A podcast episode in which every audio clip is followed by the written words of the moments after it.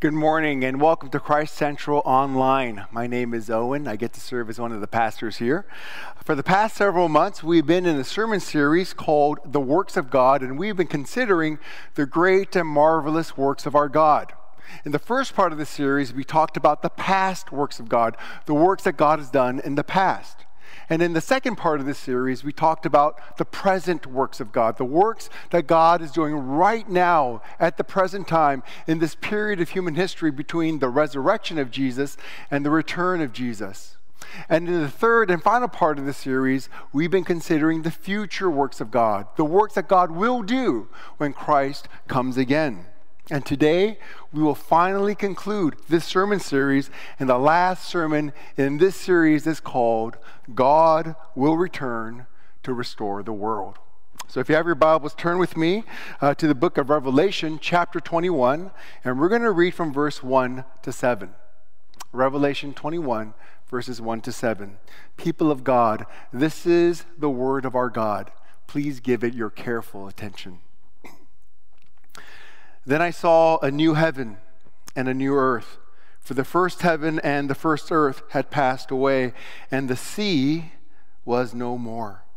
And I saw the holy city, New Jerusalem, coming down out of heaven from God, prepared as a bride adorned for her husband.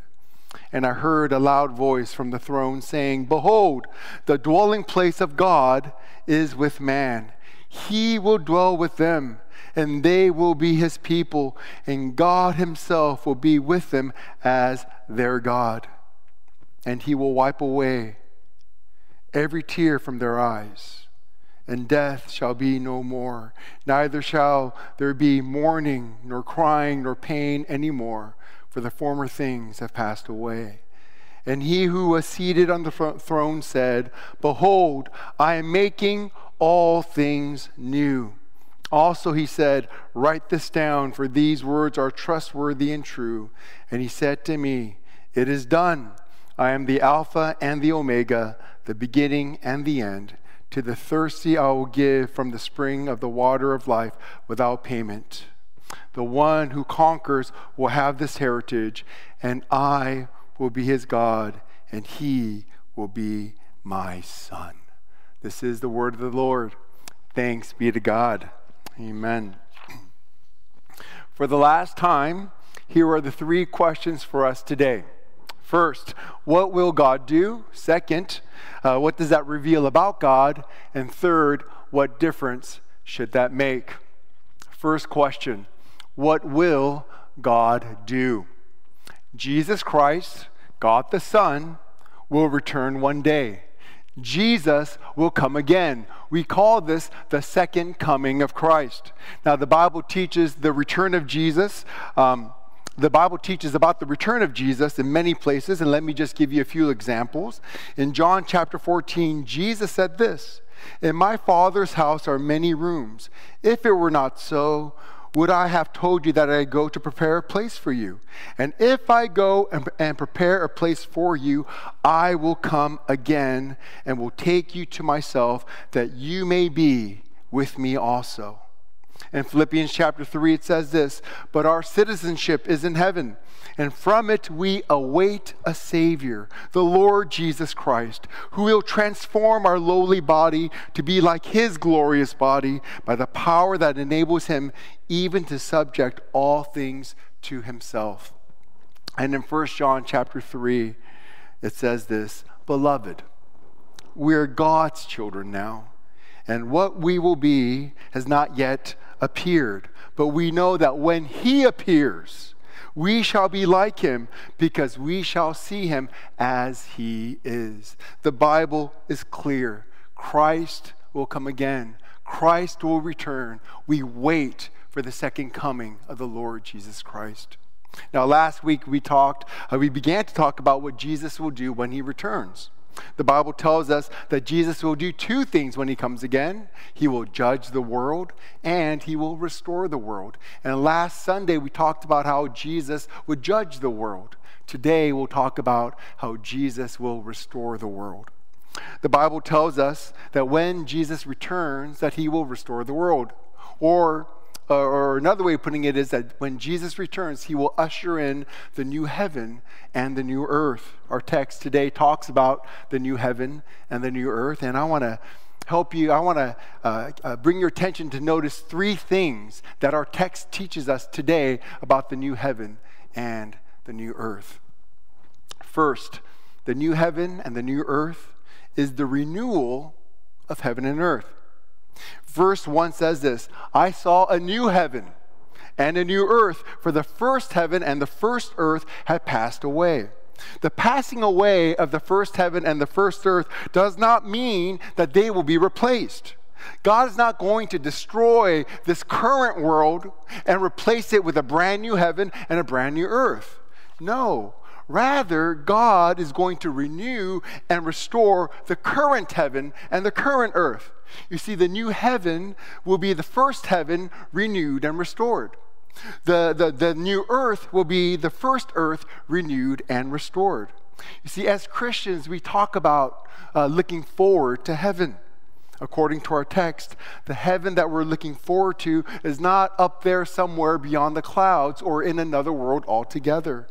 The heaven that we are looking forward to is this very world that we're living in right now, but not as it is currently. You see, when Jesus comes again, he will transform and renew and restore this world. And this world will be so gloriously and beautifully renewed that the Bible calls it a new heaven and a new earth. You see, all the ugly effects and evidences of sin and corruption will be gone forever. Sin ruined and corrupted this world, but Jesus will renew and restore this world, and He will make this world the world that it was always meant to be. You see, friends, we are not the only ones that are looking forward to our resurrection. Creation itself is looking forward to its resurrection, to its freedom from, the, from its bondage to decay, and to its cosmic renewal. Just as our present bodies will be gloriously resurrected in the future, so this present world will be gloriously renewed in the future as well. Second, I want you to notice also what will be no more in the new heaven and the new earth. Verse 1 says, and the sea was no more. In the Old Testament and in other parts of the book of Revelation, the sea is a metaphor for darkness and chaos and, and disorder and evil. What that means is that there will be no more darkness and chaos and order and, deceive, uh, and, and evil in the new heaven and the new earth. Can you imagine a world without all the effects of sin, evil, and death?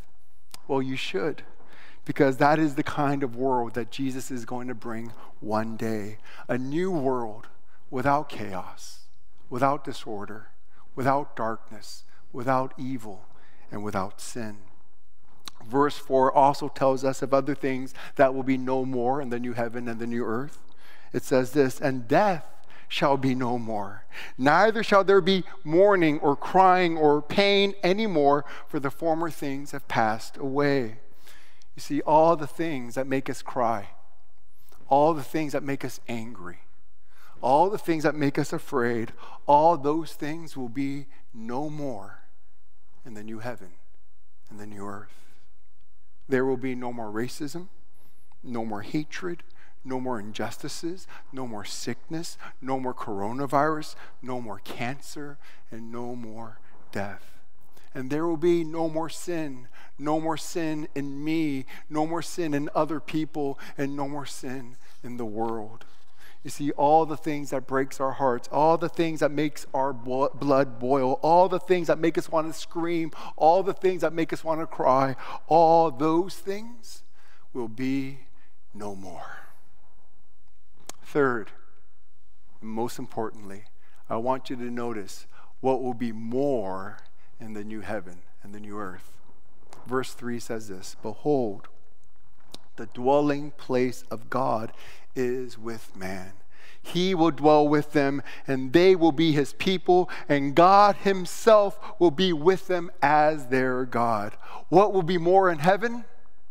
There will be more of God in heaven. For God will be there in his glorious fullness. You see, what makes the new heaven and the new earth so glorious is not the absence of bad things, but rather the presence of God Himself. What makes the new heaven and the new earth so wonderful is not that there will be no more suffering, but the God who suffered for us will be there, and we will be with Him. Right now, we have God by faith but there we will have God by sight. Right now we have God in part, but there we will have God in fullness. You see, friends, this is what makes the new heaven and the new earth so awesome and so glorious. Not only the absence of the things that make us sad and mad, but more importantly, the presence of God Himself, who will make our hearts glad, truly fully and eternally glad. Second question. So, what does this reveal about God? Let me just highlight three things that I think our text reveals about God. First, it reveals that God will finish what he began. We have to go back to the very beginning of the story when God created the world. God created it good and perfect. But then, soon after, sin entered into the world, and sin ruined and corrupted the world. But God, in His grace and love, promised to redeem and restore the world so that sin, corruption, and death would not have the final word. And God began to keep that amazing promise by sending His Son Jesus into the world. And when Jesus came the first time, he came to redeem the world by dying on a cross for sins and by rising from the dead. At his first coming, Jesus redeemed the world from the guilt and power of sin, but he did not restore the world from the effects of sin. Jesus will do that at his second coming. He will finish what he started at his first coming. You see, friends, Jesus will come to restore the world and he will remove all the effects of sin altogether. In other words, what Jesus began at his first coming, Jesus will complete and finish at his second coming. Jesus will bring the new heaven and the new earth so that the very purpose of our creation might be fulfilled that God might dwell with his people forever in that place where there is no more sin, sorrow, or sadness. Second, it also reveals that God will heal his people. Verse 5 says, God himself will wipe away every tear from their eyes. In this life, we have and we will experience deep pain and suffering. We'll ex- we will experience things that make us sad, things that make us mad. And our sadness and our anger are really the longings of our heart, isn't it? For justices, for injustices to be made right, and for broken things to be fixed. You see, your sadness and your anger is really your heart saying, This is not right. This is not the way it's supposed to be. This is not the way it should be.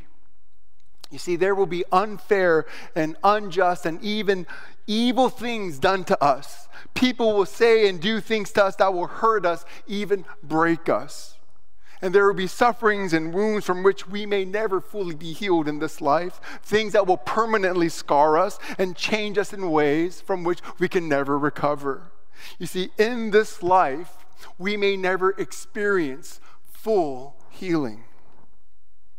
And you may feel like you've been ruined or damaged by either your own sins or by the sins of others done to you, and you may never, and you feel like you'll never be the same again. And you may carry with you lifelong regrets over things you did or things you failed to do. But our text tells us today that when we see God, God Himself will wipe away every tear from our eyes.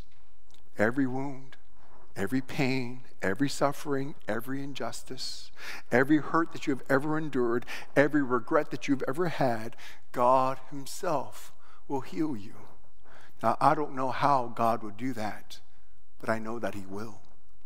God is able to heal us in ways that we think we can never be healed. As the song goes, earth has no sorrow that heaven can't heal. Earth has no sorrow that God cannot heal. Amen. Third, it reveals that God loves his people and longs to be with his people. In verse 2, the imagery of a bride adorned and prepared for her husband is used to describe the relationship between God and his people.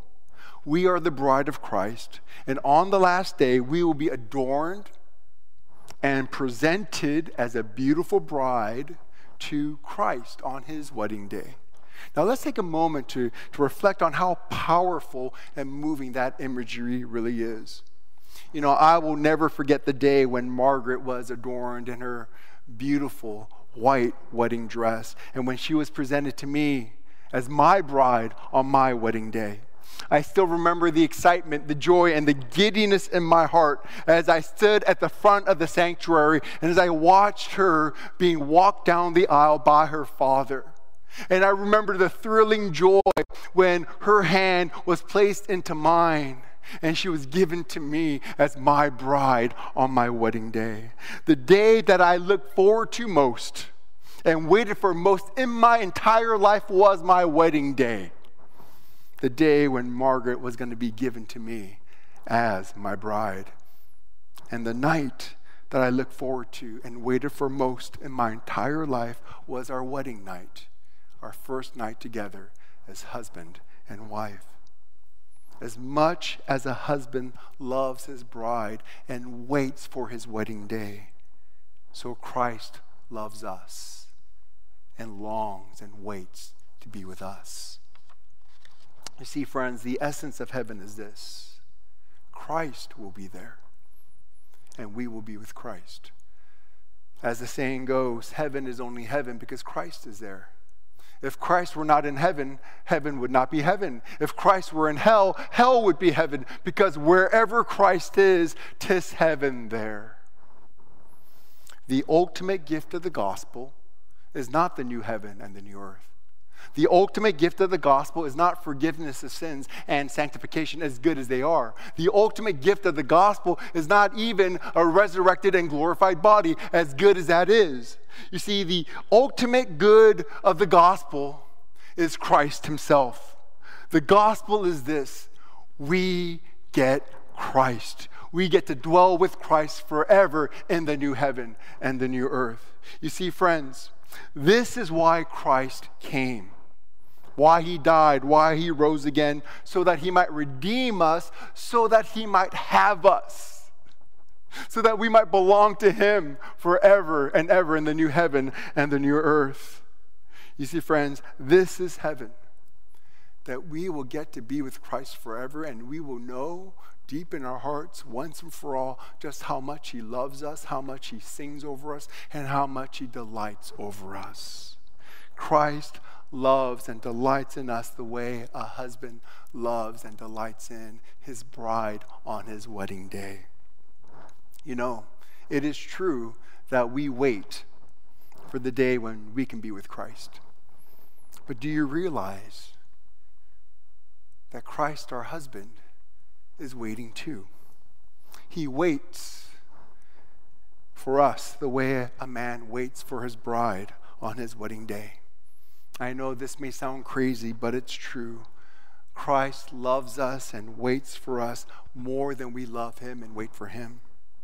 That is how much Jesus loves us and longs to be with us forever in the new heaven and the new earth. Third and last question what difference should this make? Let me offer three applications for you today. First, we should work. We should work to do good deeds, deeds that love, serve, and restore people and places. You see, such deeds serve as signs of the coming kingdom, of what the world uh, is to come is going to be like.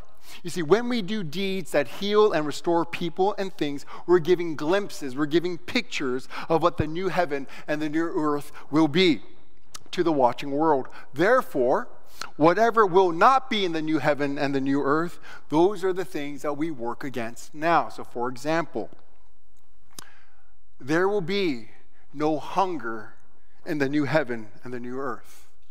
Therefore, we work against hunger now so that we can give to the watching world a glimpse of what it's like, of what the new heaven and the new earth is like a world without hunger. There will be no human trafficking in the new heaven and the new earth. Therefore, we are to work against human trafficking now so that we can give the watching world a glimpse of the coming world, a world without human trafficking.